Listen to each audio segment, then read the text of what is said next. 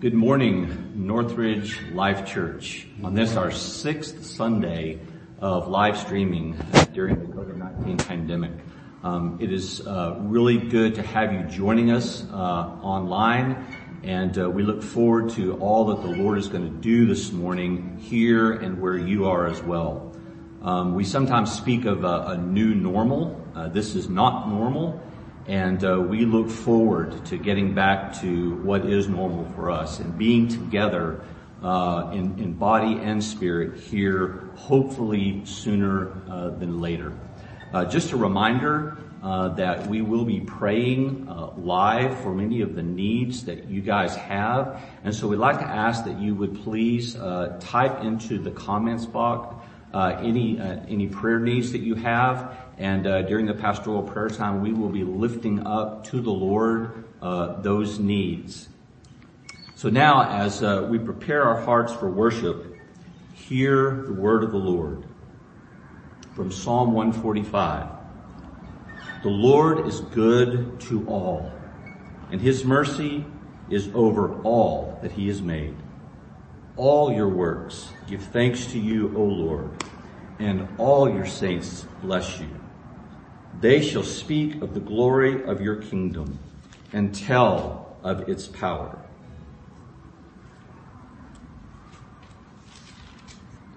To make known to the children of men your mighty deeds and the glorious splendor of your kingdom.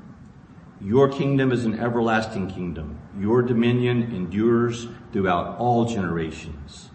The Lord is faithful in all his words and kind in all his works.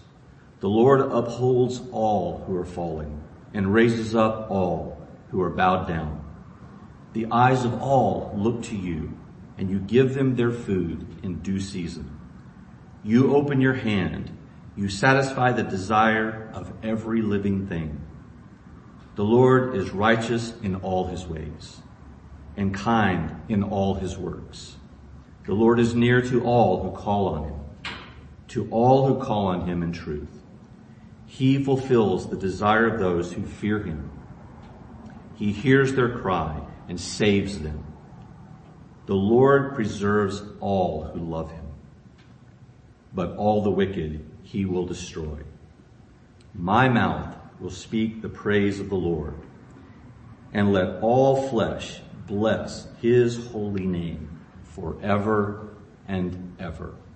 Um, I mentioned uh, in a post on Facebook, on our Facebook page yesterday that had a big announcement um, for today. And here it is. Um, those of you uh, who are following the news may be aware that the state of Texas has said that we are allowed um, to gather uh, in person uh, going forward. We we uh, uh, we can do that from from this point. We're getting a little bit of applause in the room here, but I think we're all we're all ready to get back together. Um, what and so we're very excited about that. We cannot wait to see your faces. Um, we, say it every week. These guys say it every week. We miss you so much, and we we really want to be with you in your in your physical presence and so one thing that you do need to know before you all come running up to the church is that there is a, there are some, some still going to be some restrictions and some very, very, very strong recommendations that go with that in order to make sure that everybody's safe. Obviously the pandemic's not completely over. Uh, and so we want to take advantage of what the, what the state is allowing us to do and yet to do it wisely. Um, and so, uh, I'm going to be sending out a letter later this week um, a, hard copy letter. I'll also follow it up with an email, so you'll make sure and get it. Um, that will give you all the details of, of, what we're asking of you if you're going to participate in our services with us. And uh, and but let me just kind of go over a few things real quickly. Uh, don't want to spend a whole lot of time on this this morning, but but uh, what we're going to do. So next week we will have church in the building at 10 a.m. Uh, it is not going to be business as usual because we just can't afford to do that right now. So so some of the things you need to know is that if you are over 65 if you have a, a, compromised immune system, if you find yourself in one of the, the high risk categories that you've heard so much about, we want to encourage you to, to, to seriously weigh whether you need to be here or not. We're not, no one's going to judge anybody if they can't make it. Uh, we want you to really, really weigh the risks of coming or not coming, um, and and we will encourage you and support you in whatever decision you make. Um, because of that, while we will be gathering physically in the building, um, we also are going to continue the live stream. So it's, it's going to be kind of a two for one. We'll have live stream broadcasts and we'll also have uh, the live services for anyone who would like to gather here at the church next week. Um, if you're uncomfortable gathering with the body, even if you're not in one of the high risk uh, categories, we understand people with small children, people in other categories. Again, I want to make it really clear: you're still a valued part of this family. If you feel like you can't come, no problem, no judgment. We will see when you feel safely that you can rejoin us. Um, but uh, but for those of you that, that, feel confident that you can do that safely, we want to invite you to, to join us. Um, we also want to ask when you come that families sit together, that you don't disperse too much. We're really going to try to, to stay uh, within the social distancing guidelines that have been uh, given to us by the government, and so we want to encourage that as well. Um, and what social distancing here will look like is that we still need to observe the six foot rule of separation um, as best as we can within the building. Even those of us who are in the building right now who are producing this this live feed are uh, are uh, remaining in, in the six foot social distance.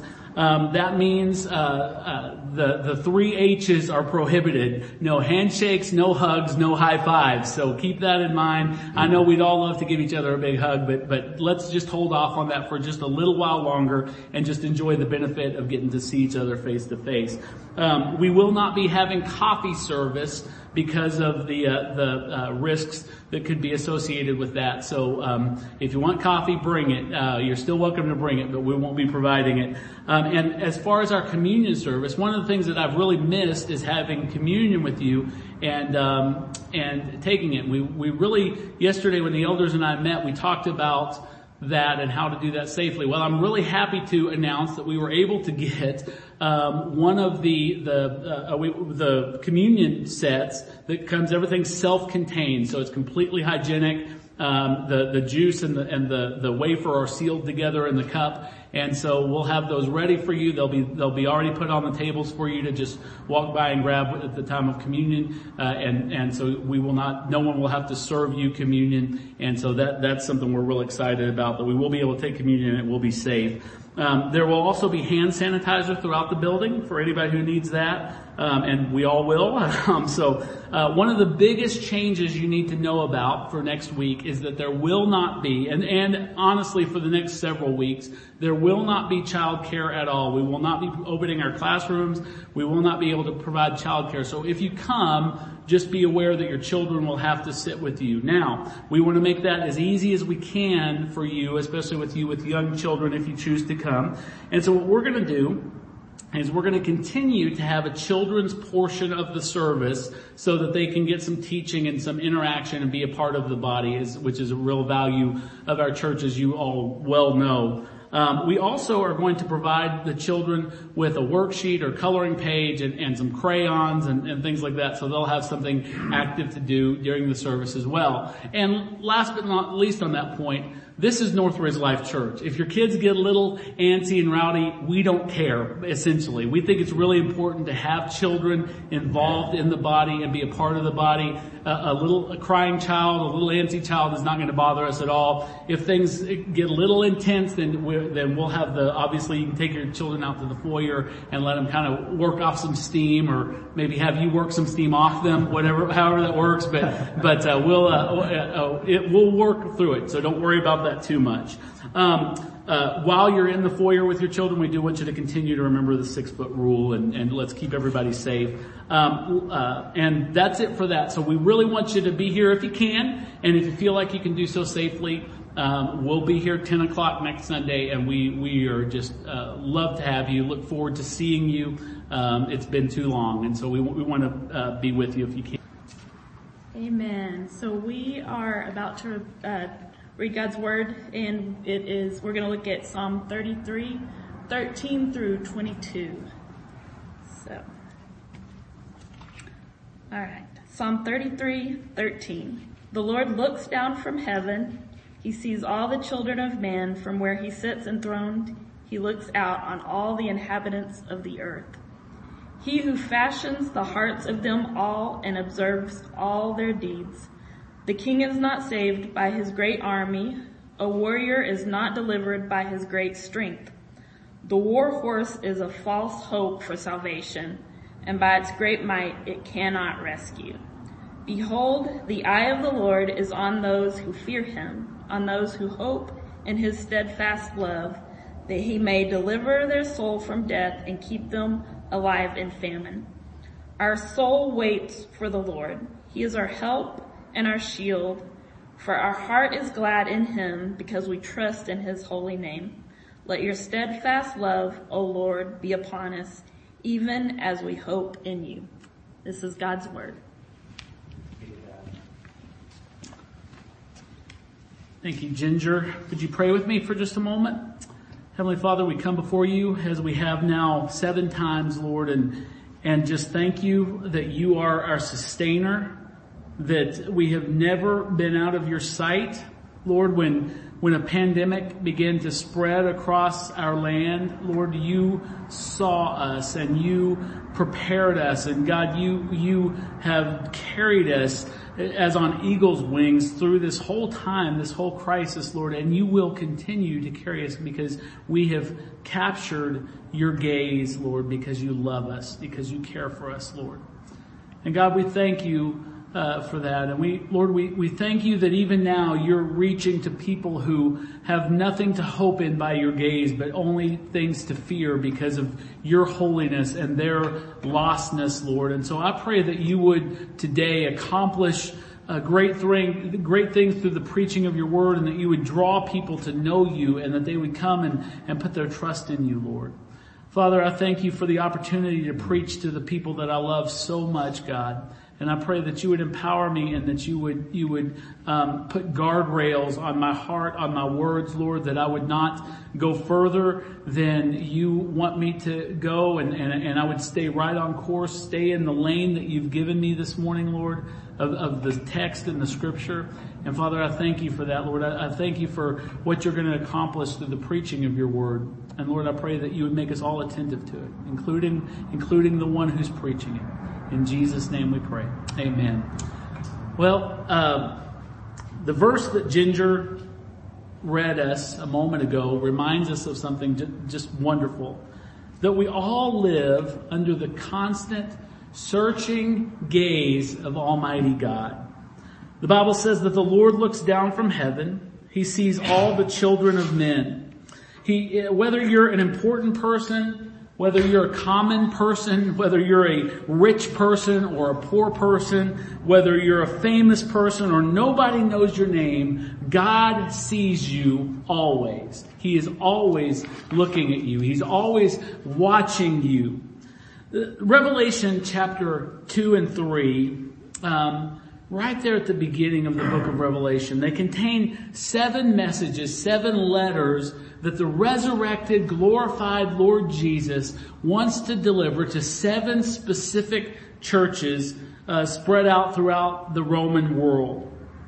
And while these messages, the content of them are different, they have each one of the seven letters in, in chapters 2 and 3 have three things that are in common with each other. The three things that, that are found in each of the letters that, that are written there.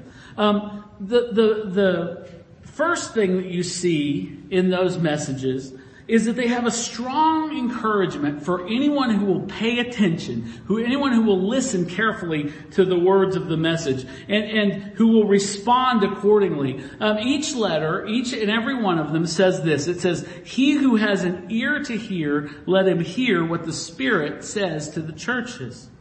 Secondly, each one of these letters, each one of these messages has a glorious promise for anyone who will persevere until the end. Each promise in those letters begins like this. It says, to the one who conquers or the one who overcomes. And, and then it's followed by a promise of reward for that overcoming soul. And the third thing that these things have, that these letters rather, these messages have in common is this Each letter, before the two other phrases that we find common to them, in each letter we find Jesus saying to his church something that we should all take very close attention to. He says, I know.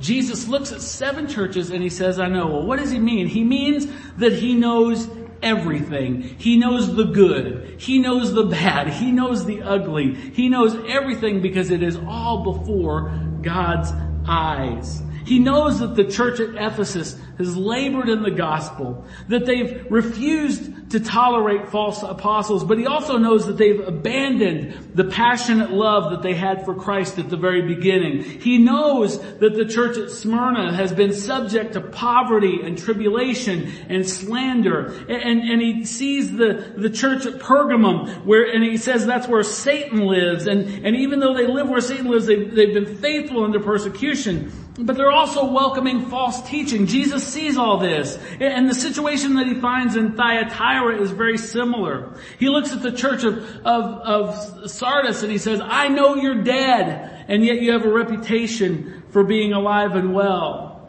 He sees that Philadelphia is faithful. The church at Philadelphia is faithful, but they're barely hanging on.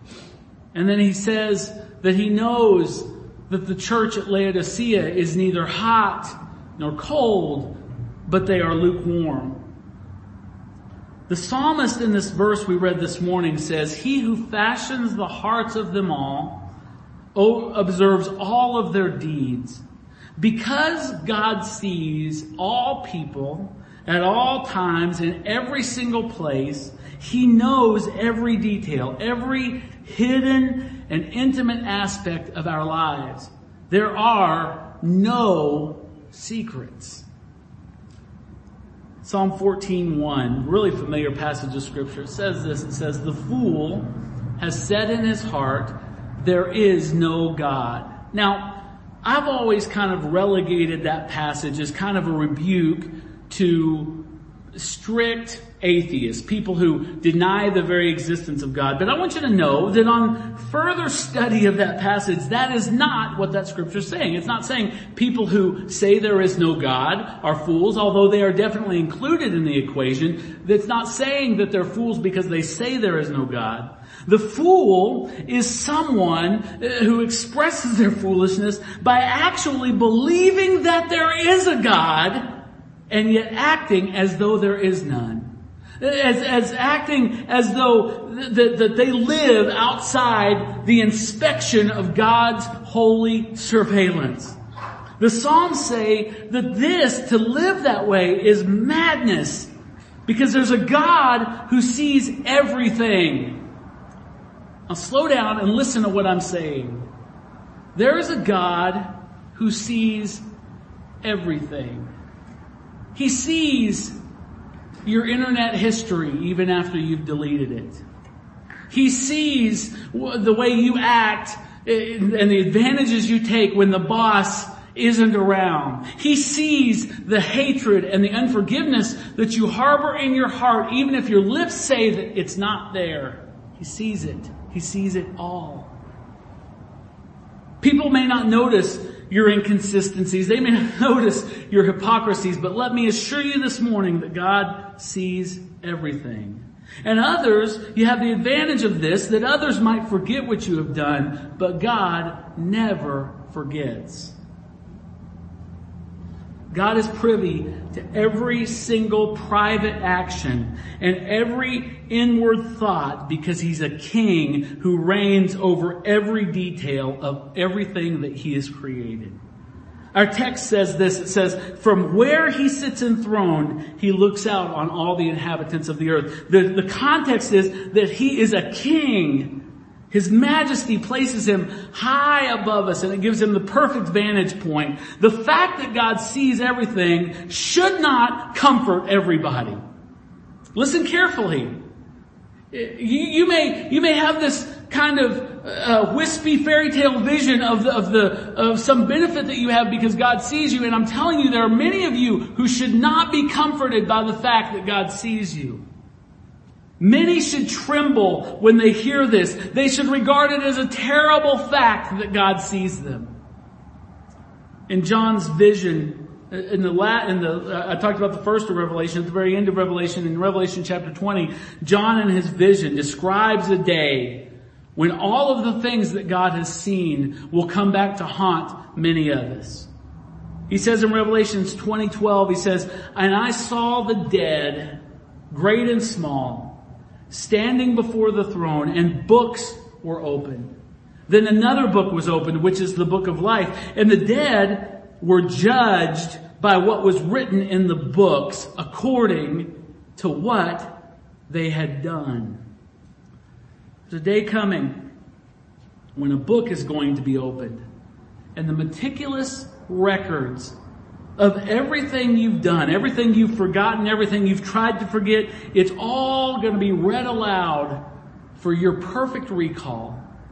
Now I'm going to tell you, I, I heard this when I was a child growing up in church and I feared that day. I, I was terrified of that day because of this. I thought, oh my goodness, I don't want my friends, my parents, my, my, the people I go to church with that think I'm such a good little boy, I don't want them to know what is written in that book. Scared me. But I want you to know that exposure to others is not what makes that day so scary. The people listening in that day around you when those books are read will be just as guilty as you are. And they will not care about the salacious details of your worst crimes anymore. They won't give a flip what you've done. Because you and they alike will be seized with terror when all your wickedness is laid bare before the flaming eyes of an infinitely holy God. Because you will be standing there naked, without excuse. You will have no earthly pleasures to distract your attention from your awakened conscience. You will have no amusements to lull you to sleep. All you will have to do is stand there before infinite holiness and give an account for everything written in the book. And we hate that thought. We, we hate it because we know deep down that this day awaits us. Everyone knows that. The Bible says that God has put eternity into the hearts of men and they know this day is coming. They know it. And as we live down here, we strategize. We try to build a defense against the coming day of God's judgment. Uh, let me tell you a story to try to illustrate this. I, I used to sell, for a brief period in my life, I used to sell residential roofing. And so we would have a big hailstorm and I'd go out and try to find people that I could, I could, uh, sell our, our company's services to and replace the roof. And I would go and I'd tell people what I did and they'd say, well, you can go ahead and take a look at the roof. And so I'd climb up there and look and I'd sure enough find some damage and I would come down, uh, the ladder and I'd talk to him and say, yeah, there's this kind of damage, this kind of damage and I think it's, it's going to be totaled. And, um, and so let me tell you how to get in touch with your insurance agent and, and you can, uh, kind of work it out with them. And, and if you'd like for us to do it, we can do it. And I can't tell you how frequently, this is amazing, this happens so much, but how frequently when I tell them that, how to handle it, their eyes would drop, a look of fear mingled with shame would come on their faces, and they would tell me a story. They would say, you know, we had that big hailstorm three or four years ago. And when that hailstorm hit, we contacted the insurance company and they gave us a big check, ten, fifteen, twenty thousand dollars to put the new roof on the on the uh, uh, on the, the house. And we got that big check and we thought, this is a great time to go to Disney World with the family. And so they, they, they loaded up the family, they went to Disney World, they went to Hawaii, they went to wherever they, they would go, they bought a new car, they did whatever. And so now because they've already been paid for a damaged roof, they've got to come up with some cash quick to replace that roof out of their own pockets. Thousands upon thousands upon thousands of dollars. And it happened all the time. I'd hear that same story. And I want you to know that you and I are exactly the same kind of fool if we think that these days that God has provided for us to repent, to know Him, to, to learn to walk in, in intimate fellowship with Him, if we think that we can just squander those days and not pursue Him, and spend all of these days on our desires, on our pleasures. I am here to tell you, God has sent me to tell you that the storm is coming and a bill is going to be due sooner than you think. And so what we do what we all do We try to pay that bill out of our pocket and, and we, we pay it, we try to collect as much self-righteous morality as we can to pay the bill. We, we make false assumptions about God's inability or even His unwillingness to see our rebellion and our, and our, our, our posture of defiance to Him. And I'm telling you, this is a terrible, terrible strategy. Terrible strategy. It's what, it's what the psalmist means when he says, the king is not saved by his great army. A warrior is not delivered by his great strength. The war horse is a false hope for salvation, and by its great might it cannot rescue. Listen carefully. Your wealth, your knowledge, and your strength will be meaningless when God opens the book before his great white throne.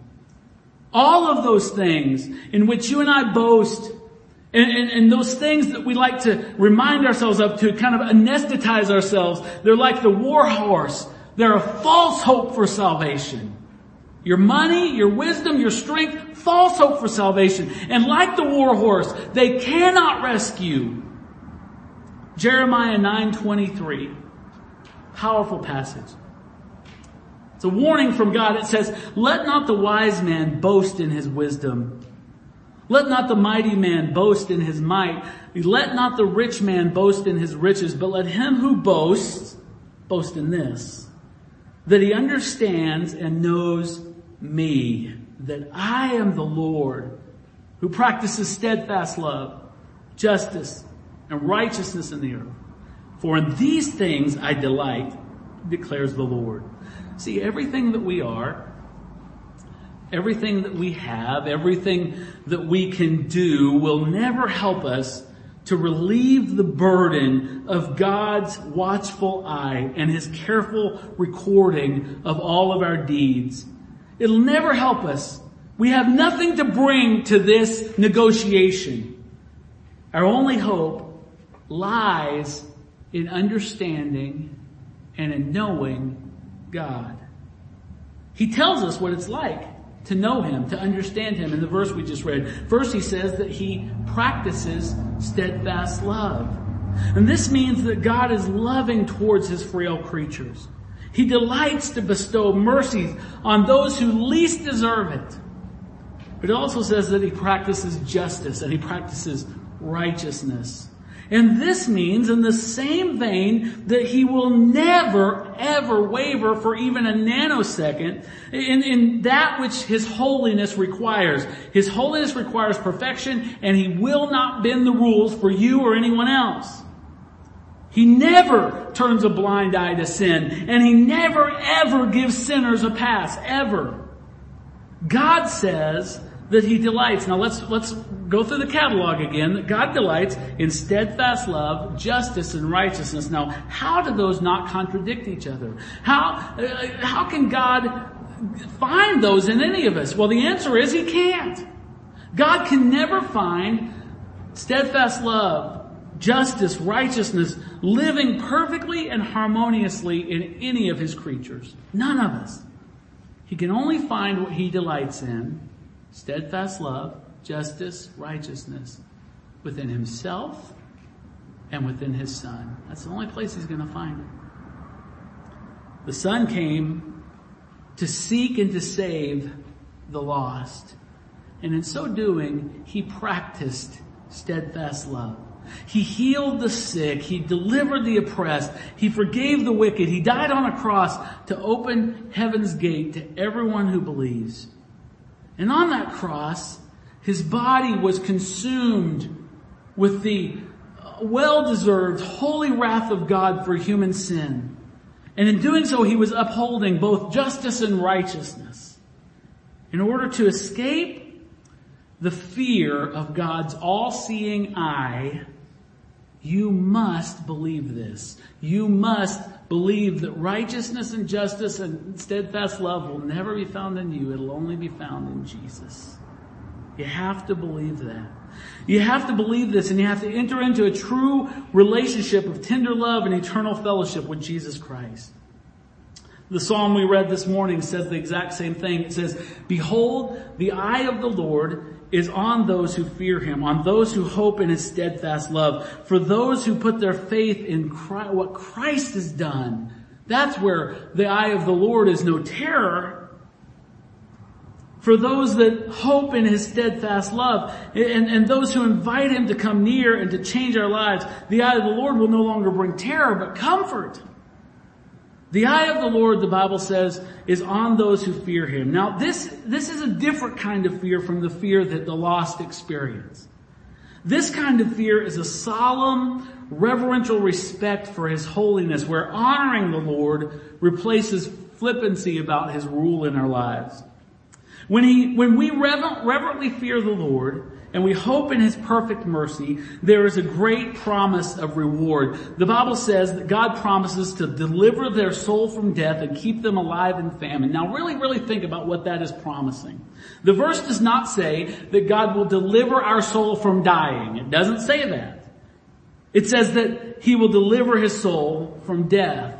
And that's an important distinction. See, because you live in a world where, that thinks that the absolute worst thing that can happen to you and I is to die. They think that's, that's the pinnacle of bad things that can happen. But see, what happens to those who hope in the steadfast love of the Lord, uh, when we trust the Lord, we understand that our ultimate deliverance comes through death and not by escaping around it. That's, that we win no matter what. If we're gonna, if we're gonna have some kind of deliverance, great, we win. If we die and go uh, uh, live in perfect peace with Jesus forever, we win. We can't lose. He delivers our soul through death. The verse, uh, the verse also promises that God will keep them alive in famine. So it doesn't mean that our only option is to die. Because God is king and throned on high, He can rescue us from any trouble, but He can also sustain us when we have to go through it. It doesn't say that he'll, he'll keep them from ever going through a famine. It says he'll keep them alive when they do. God sustains us. You, your wealth, your wealth, I don't care how much you have, your wealth cannot do that. It can't keep you alive. It can't, it can't save you. Many of you have lost thousands in this market. And in your retirement accounts over the last few months, you've lost thousands of dollars. Your strength can't preserve you. Think about it. We're all hiding out right now from an unseen virus. What value is your strength? Your wisdom, whew, it can't save you. Your wisdom can't save you. I mean, come on, let's be honest. How many of you saw this pandemic coming? And if you are that smart, I sure wish you would have told the rest of us. The psalm ends that we read this morning with a declaration. It says, our soul waits for the Lord. He's our help and our shield. For our heart is glad in Him because we trust in His holy name. Because of God's steadfast love, which was revealed perfectly in Jesus Christ, we can trust the Lord as our help when we're in over our heads physically, mentally, emotionally, and spiritually. We can look to Him to be our shield against evil people and against evil days, which both will surely come our way. And the result is of this, of knowing this, of believing it, this, of being rooted in that fact, is that our hearts are made glad. No matter what our circumstances. And they're made glad when and only when we trust in the Lord Jesus Christ. But the psalm doesn't just end with a declaration, it also ends with a prayer. It says, let your steadfast love, O Lord, be upon us, even as we hope in you. And why, why a prayer? They've made the declaration, pretty strong declaration. Why a prayer? Because our boldest declarations are rendered absolutely meaningless without the preserving power of Jesus Christ's grace. Think about it. Peter said that even if all the other disciples leave you, Jesus, I will never leave you. Bold declaration. And we know that before the rooster crowed, he denied the Lord Jesus that same night three times. Bold declaration. What was the problem? Well, he relied on the strength of his declaration to stay true instead of the power of his God. The writer says, let your steadfast love be upon us even as we hope in you. There's a simultaneous thing that's being described there. We must return to the gospel. We tell you this all the time. This is a great time to pay attention to it. We must return to the gospel and renew our belief in it not just every day, but every single moment. We continually hope in Jesus' grace. And as we do, not wavering from the message we receive, hoping in Jesus' work alone, moment by moment, never our own work, we know the grace, we know the fellowship, and we know the empowering of God in Christ.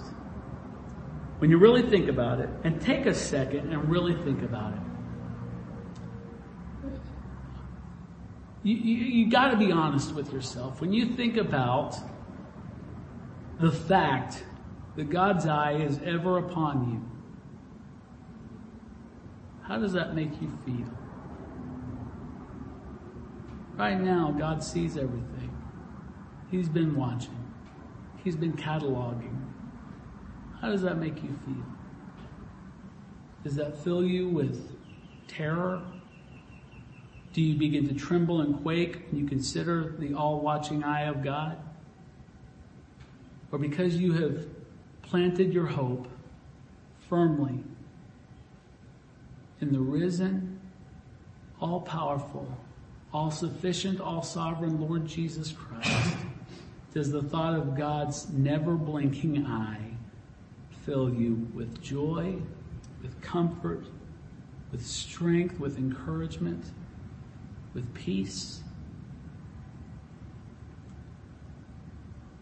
If you will look to Jesus as your Savior, and more than that, your loving Master, your first love, your closest friend, and the one who paid your debt, the one who granted a full and complete pardon of all your crimes, the look of God, the, the gaze of God will strengthen you like a child who, who, whose father notices that he's in danger and pulls him from that danger.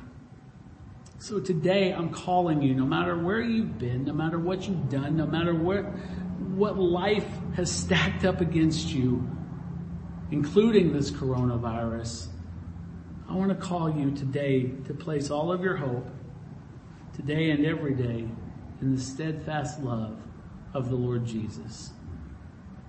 His eye is on those who fear him, on those who trust in his steadfast love. Let's pray. Father, we thank you that you see us. God, even those who are coming to a realization of the, the fear and the terror of your gaze, God, I thank you that you see them because it allows their consciences to be awakened and they can they can turn their hearts to you, Lord, and, and they can repent of the things that they, they don't want to have read in front of your holy gaze, Lord. So I thank you for that, Lord. And I pray that, that your searching heart would search deep, Lord God, that, that as David prayed in the Psalms that you would search them and know them and see if there's any wicked way in them, Lord God, and then lead them to the rock that is higher than they are, Lord. And, and God, I pray that you would do that and, and God, that you would cause them to, to put all of their trust, all of their hope in you, reserving nothing, Lord Jesus.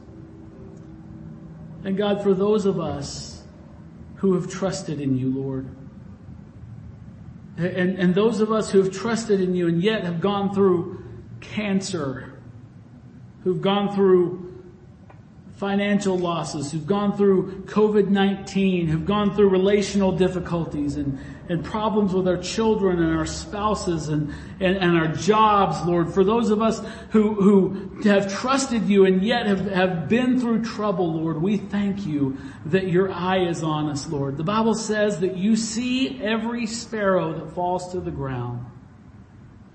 And yet you regard us as much more valuable than just an old bird. And so thank you for that, Lord. Thank you for that. Lord, I pray that we would begin as believers to relish your gaze, to, to rejoice in it, to dance in the light of your, of your face, Lord God, as you look toward us.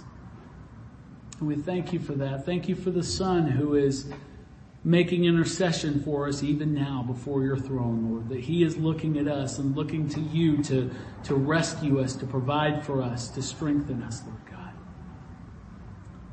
And Lord, for those of us, God, that have lived said in our hearts that there is no God, even if we've said to others that we believe in you, Lord, I pray that you would correct us and grant us the great gift of repentance today, Lord God, that we could return to you and find hope and strength and comfort in your gaze.